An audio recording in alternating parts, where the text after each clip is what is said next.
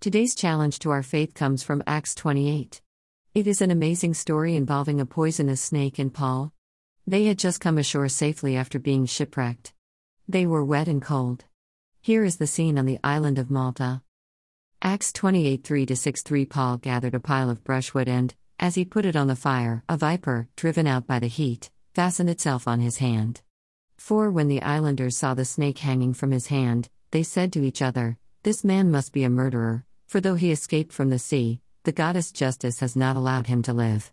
5 But Paul shook the snake off into the fire and suffered no ill effects. 6 The people expected him to swell up or suddenly fall dead, but after waiting a long time and seeing nothing unusual happen to him, they changed their minds and said he was a god. Paul was simply putting sticks onto the fire when he was bitten. He was living life on his way to Rome as a prisoner. What do you think went through his mind? Certainly not panic, as there is no indication from Scripture that he even gave it a thought. He simply brushed the snake off into the fire.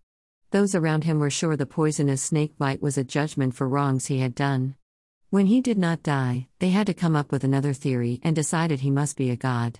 Paul later refuted their thoughts and spoke of Jesus. Because of how he had lived, they were willing to listen to what he had to say. What actions of the world are you putting off, casting away as you seek to live each day for the Lord? Do you reject enticing entertainment, Reject getting involved in gossip, or do you seek to serve the Lord before your career? There are many ways we can put off the worldly pursuits and stay focused on what God wants us to do.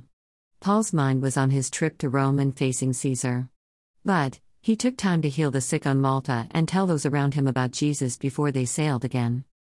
Because Jesus died on the cross and rose from the dead, I can remain focused on him in this sin filled world and proclaim his good news. Where is your focus today? On the viper's bite and the harm that can come to you? Or on the hope you have in Jesus? Who do you need to tell about Jesus today? Where do you need to add fuel to the fire and build up someone who needs the warm fire of Jesus' love? Don't be afraid of the vipers. God promises to deal with them. Linda.